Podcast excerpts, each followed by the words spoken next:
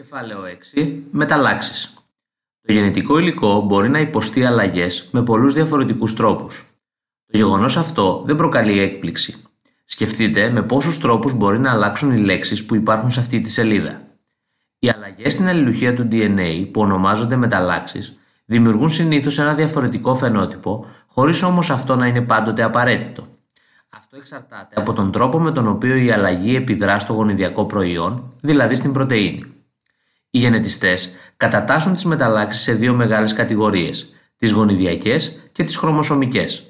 Ο τυπικός αυτός διαχωρισμός σχετίζεται με την έκταση της αλλαγής. Αν αυτή αφορά μικρό αριθμό βάσεων, στις οποίες συμβαίνει αντικατάσταση, προσθήκη ή έλλειψη, τότε ονομάζεται γονιδιακή μετάλλαξη. Αν αφορά αλλαγές σε μεγαλύτερο τμήμα του χρωμοσώματος, ονομάζεται χρωμοσωμική ανομαλία. Οι μεταλλάξεις συμβάλλουν στη δημιουργία γενετικής ποικιλότητας στον πληθυσμό και ευθύνονται για πολλές κληρονομικές ασθένειες καθώς και για πολλές περιπτώσεις καρκίνου.